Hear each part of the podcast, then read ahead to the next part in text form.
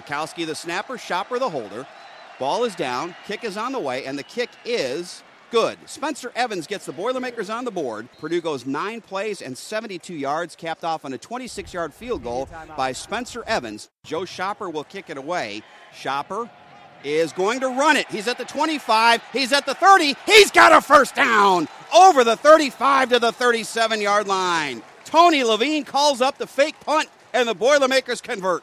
J.D. Dellinger will attempt this one. It'll be a 24 yard attempt. J.D. four of seven on the season. Under three and a half to play here in the third quarter. The kick on the way is good. J.D. Dellinger boots it through from 24. Purdue goes 11 plays and 73 yards. Blough to throw. Blough throws a fade to the near side. Mahoungou with a one hand catch. Did he bring it down? Yes! Touchdown, Boilermakers! Anthony Mahoungou, a one handed catch with 25 seconds to play.